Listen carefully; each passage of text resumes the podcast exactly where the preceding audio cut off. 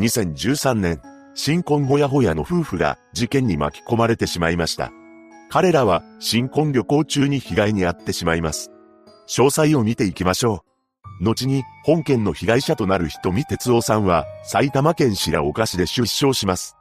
ただ、哲夫さんは幼少期を父親の仕事の都合で海外で過ごしたそうです。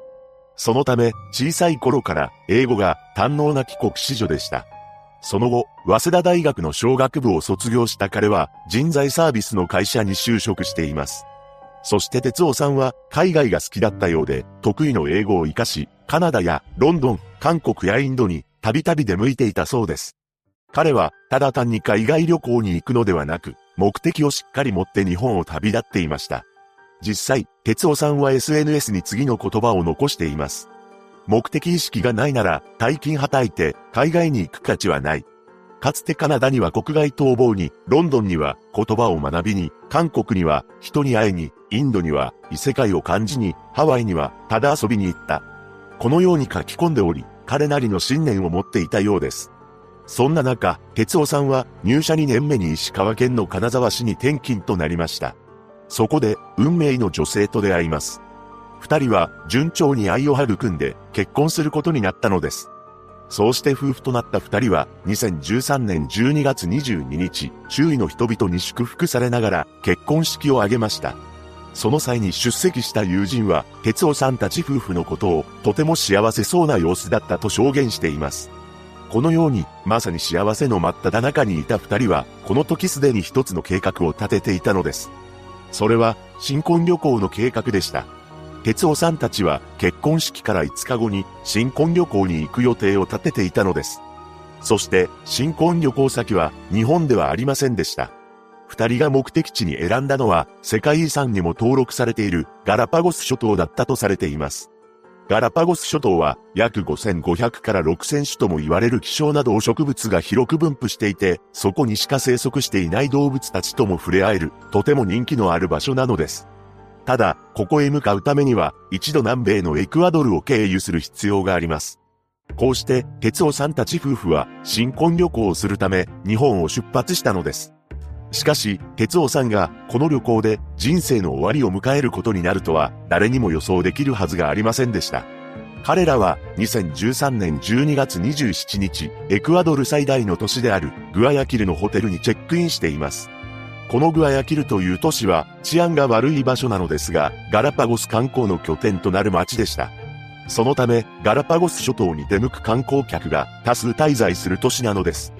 しかし、当時エクアドルではとんでもない犯罪が多く発生していました。その一つが特急誘拐というものだったのです。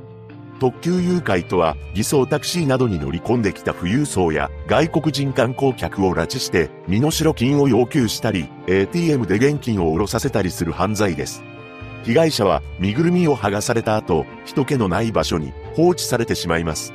そして、すべての犯行が平均30分程度という短時間で行われることから、特急誘拐という名前が付けられたのです。哲夫さんたちが特急誘拐について知っていたか不明なのですが、安全面を考慮してか、有名な高級ホテルに宿泊していました。そして事件当日となる12月28日、この日、二人は夕食を滞在している高級ホテルのレストランではなく、どこか別のレストランで取ることにしたそうです。そしてホテル側に、ハイヤーを手配してもらい、出発しました。その後、問題なくハイヤーは目的地であるレストランに到着しています。しかし、ここであるトラブルが発生したのです。というのも、ハイヤーの運転手が通常のタクシー料金の約10倍もの料金を要求してきたというのです。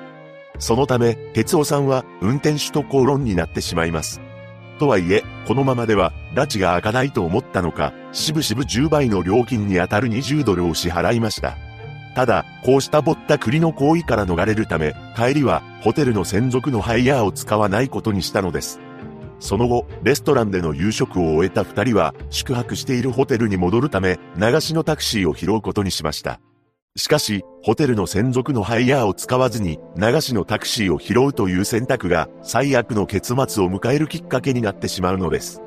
まず、ホテルや空港が用意するタクシーは、流しのタクシーに比べて2倍から3倍の料金がかかるのは事実です。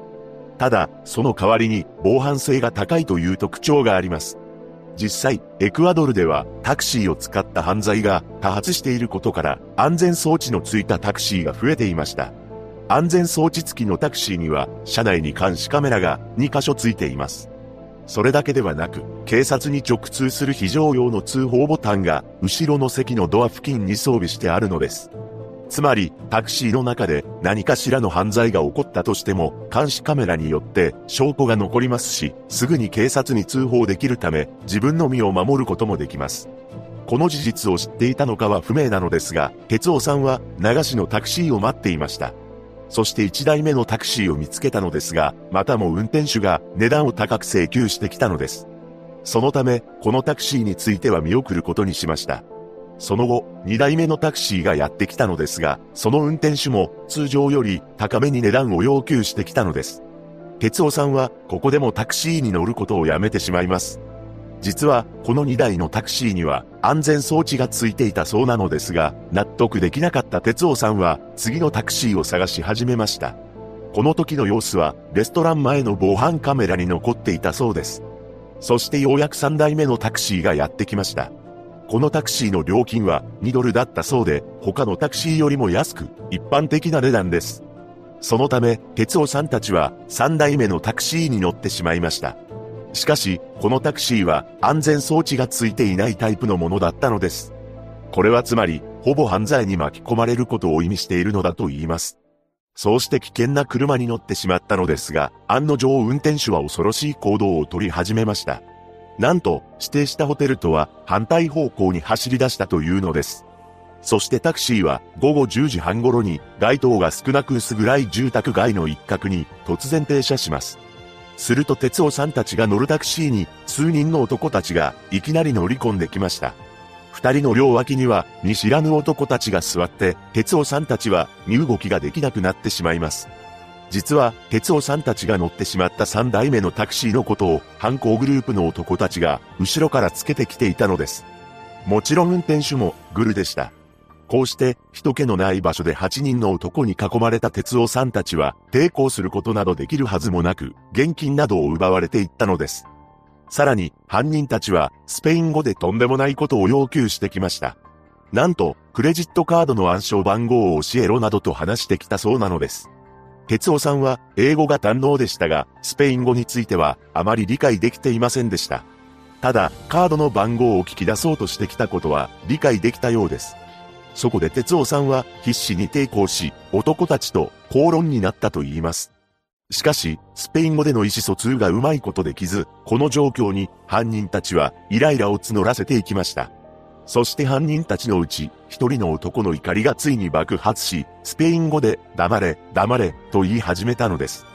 その男は恐ろしいことに、棒のようなものを取り出し、振りかざしてきました。